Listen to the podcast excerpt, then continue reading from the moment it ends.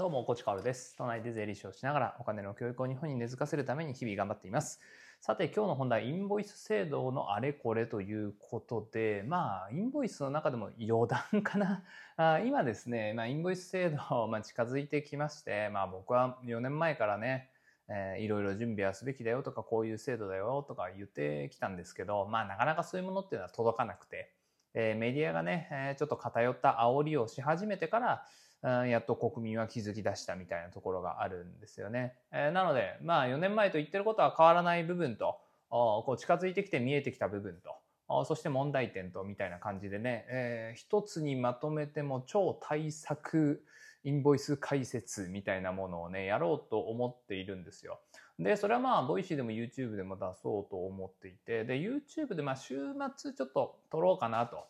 まあ何回、シリーズ何回になるかちょっとわかんないですね。一つの動画が30分超えると結構辛いと思うので、まあ30分2本とかでまとまったらいいなーって感じなんだけれど、まあひょっとしたらあ3本とかにもなっちゃうかもしれないです。 Voicy に至っては全4回、全5回、ちょっとわかんないですね。えー結構多くなっちゃうかもしれないんだけれど、まあインボイスウィークということで、えー来週はなるかもしれないですね。えーで、最後には、あの質問コーナーというかね、えーボイシーライブアワー使って、えー質問も受けられたらなと思っています。で、まあ予定はね、うんその時期は変わるかもしれないですけど、まあこの超対策、もう完全解説、もうこれ以上聞くなみたいなね、ライブアワーも、ライブアワーもやるんだし、これ以上聞かないでくれっていうのは、まあ、おそらくどっかでやると思います。早ければ、まあ来週っていうところですね。えー YouTube の進捗と合わせてといった感じです。で、今日話すのは、まあその超対策の中では、あんまり触れないだろうなっていう、まあ漏れちゃうだろうなっていう余談ですね。題して、何でもかんでもインボイス制度のせいにすんじゃないよっていうお話なんですよ。で、まあメディアがね、本当に偏って煽っているので、まあ結構国民も洗脳され始めて、んで、まあ有名なクリエイターとかも洗脳され始めているわけですよね。まあ当然インボイス制度っていうのは、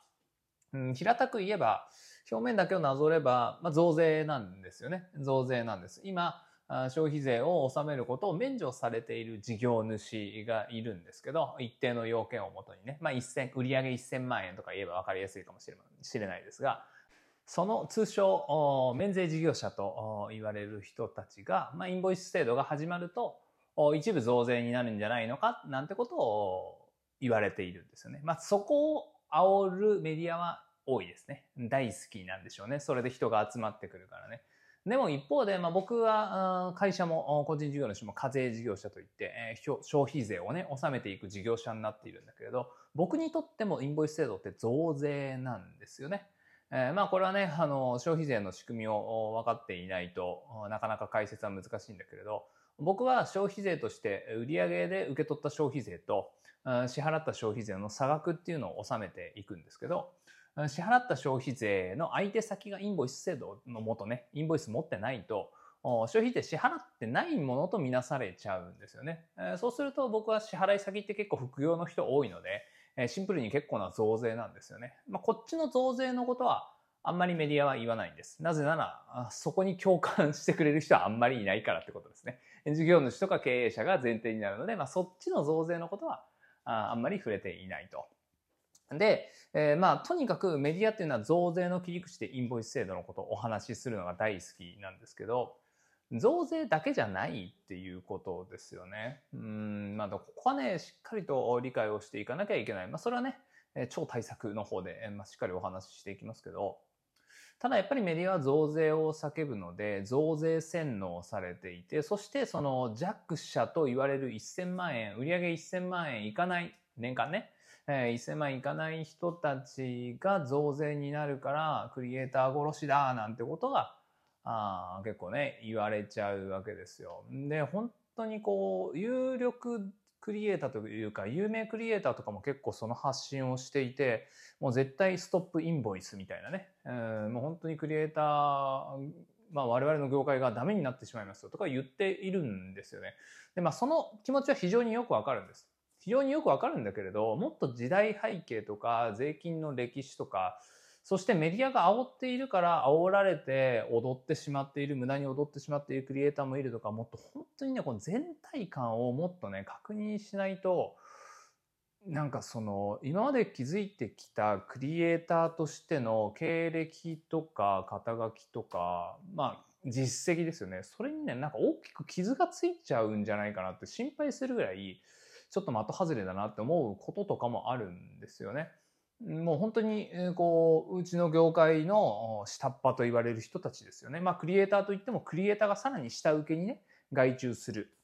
可能性もあるので、まあそういう人たちを持って、まあそのクリエイターの弟子とかの話なのかもしれないです。そういう人たちっていうのが食っていけないんですと。インボイス制度が始まった、始まると、その今まで納めなくてよかった税金を納めなきゃいけなくなって、まあつまり消費税10%の部分ですね。そして食っていけなくなるんですみたいなことを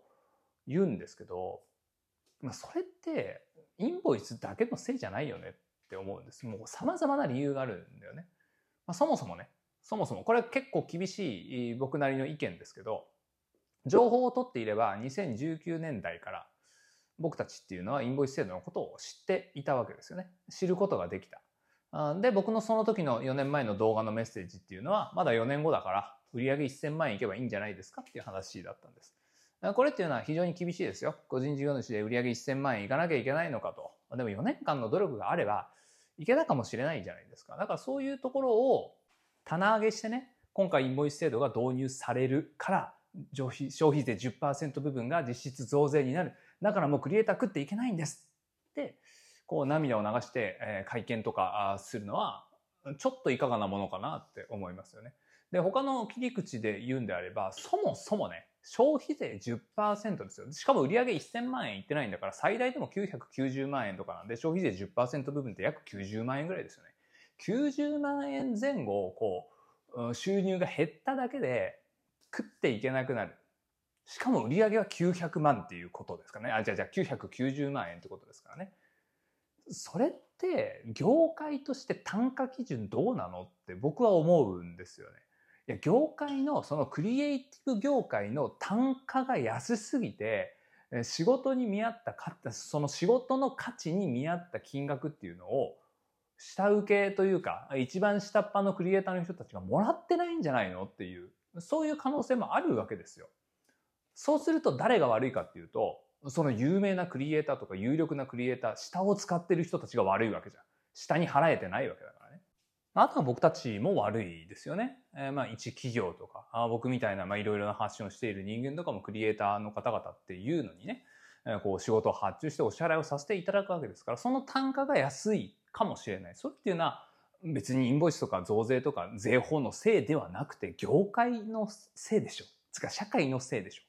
そういうところを棚上げして、インボイスのせいに何でもかんでもするなよっていうのはメッセージとしては伝えたいところなんですよね。だってその背景にあるのは勉強不足だから。何でもかんでもインボイスのせいにしちゃいけませんよ。それは完全にメディアに踊らされてますよと。メディアに洗脳されちゃってますよって思うんです。でも、やっぱり一番悪いのはどう考えても日本政府ですよ。これは最後に話しておかなきゃいけないんですけど、インボイス制度っていうのはもう確実に消費税制度とセットなんだよね。もうこの消費税が導入されているのにインボイス制度ありませんなんて国はもう諸外国見てもないんですよ。もう基本的にはない。なのに日本はインボイス制度ないんだよね。その歪み、30年間消費税制度をずっと発し続けてきた間、ずっと歪んでる状態だったんです。そんなもう、インボイス制度がなければ、消費税を適正に徴収できないんだから、日本政府はね。なんでっていう感じじゃないですか。だからその歪みをずっと許してきたこと、そして免税制度ですよね。消費税制度のもと、免税を許されている人たち。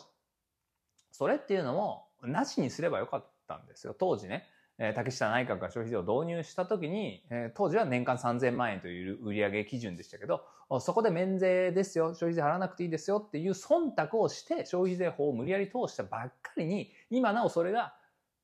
もうね、亡霊となって、まあ、えっと、1000万人ね、下がってはいるけれど、亡霊となってですね、インボイス制度を導入するとそこが歪みを起こすみたいになってるんですよ。これ消費税を納めなくていい事業者なんていませんと。個人事業主、企業、事業主と言われる人たちっていうのは全員消費税を納めてねっていう制度にちゃんと忖度の部分を消して戻していれば、適切な消費税制度に戻していれば、インボイス制度導入するときって何の混乱もないわけだからね。いや、ここはね、相当日本政府としては反省した方がいいと思いますし、いや、これはね、本当に歴史に残る汚点だと思いますよ。日本っていうのは今生産性上げないといけないんですよ。賃金上がってないんだから。賃金上げるためにはもう2つしかなくて、えー、企業がめちゃくちゃ商品の値段を上げてものすごい、ものすごい売り上げを獲得する。別にまあ商品の値段上げなくてもいいけど、とにかく売り上げを獲得する。それを給料として吐き出す。か、一人一人の生産性をめちゃくちゃ上げる。今までの仕事、10時間かかっていたものを5時間でやるとか。まあ、そういうふうにすれば、もっと仕事ができるようになって、生産性が上がって給料増えるはずなんですよね、理論上ね。この辺をやらなきゃいけないっていう。賃金が上がってない国、日本としては非常に重要な部分なんですよ。その中で生産性というのは、だからものすごく着目されるべきで、生産性を上げることに日本は本当に今力を注いでいるんですよね。だから AI とか、ものすごく、企業、あうんと日本政府としても注目してるわけですよ。だって生産性ダイレクトに上がっていくから。にもかかわらずだ、インボイス制度みたいなものを、この歪んだ消費税のもとに無理やり今更導入していくことによって、ものすごい生産性がこの10月に向けて、そして10月以降も落ちるんですよ。僕のね、一人でやっているような会社でも生産性めちゃくちゃ落ちますよ。だってまず支払い先のインボイス番号全部確認しなきゃいけないからね。もうそれだけでもさ、もう吐き気がするじゃないですか。いや、僕の支払い先なんていうのはさ、そんな100社も200社もないけれど、それでも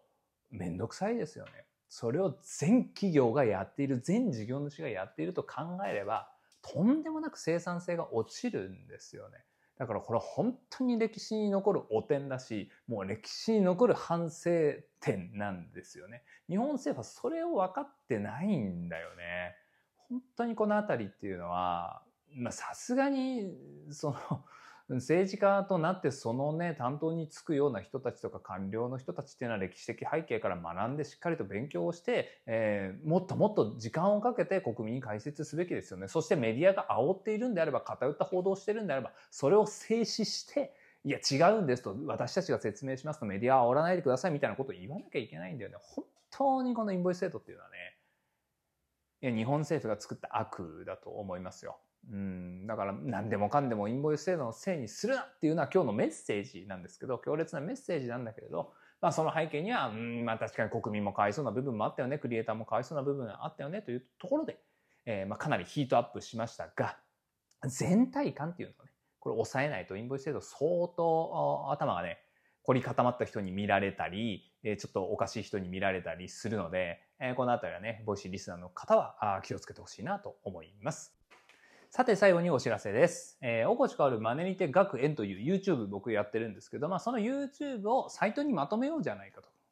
テキスト化しようじゃないかっていう試みも結構前からやっていまして、えー、大越変わるマネリテ学園公式ブログというタイトルでね、やってるんだけど、これね、全然読まれてないんですよ、残念ながらね。えー、まあ、読まれてないというか多分知られてないんだよね。えー、なので、まあ、そういうサイトもあるんだってことをね、認識していただけたらなと思います。100記事以上の、まあ、お金に関する特化型サイトになっていて、このインボイス制度のこともいろんな切り口でね、えー、書いていますので、気になる方はこのチャプターに URL 貼っておきますので、確認をしてくれたら嬉しいです。まあ、インボイス制度以外もね、いや、かなりためになる記事が、いや、詰まってると思います。ですから、こう、ブログの中の検索窓でね、自分が気になるマネーリテラシー系というか、お金系のキーワードを叩いて、え出てきた記事を読むみたいな感じでね、えマネーリテラシーの底上げに使えるサイトとなっていますので、ぜひ確認してくれたら嬉しいです。それでは本日も張り切っていきましょう。素敵な一日をお過ごしください。最後まで聞いてくれたあなたに、幸あれ。じゃあね。